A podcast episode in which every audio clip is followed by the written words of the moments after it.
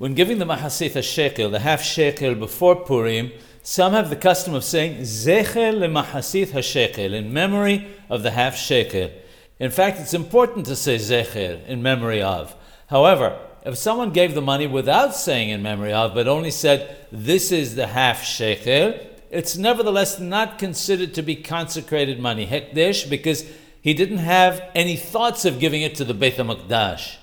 The Shulchan Aruch mentions that one should not say this coin is Hekdesh, because the implication is that it's for consecration in the Beit HaMikdash, but should say this shekel is for charity because the meaning is clear. Maran Mordechai Eliyahu alav shalom mentions that in fact it's preferable not to say anything at all when giving the money, or that one should say Zecher lemahasith hashekel.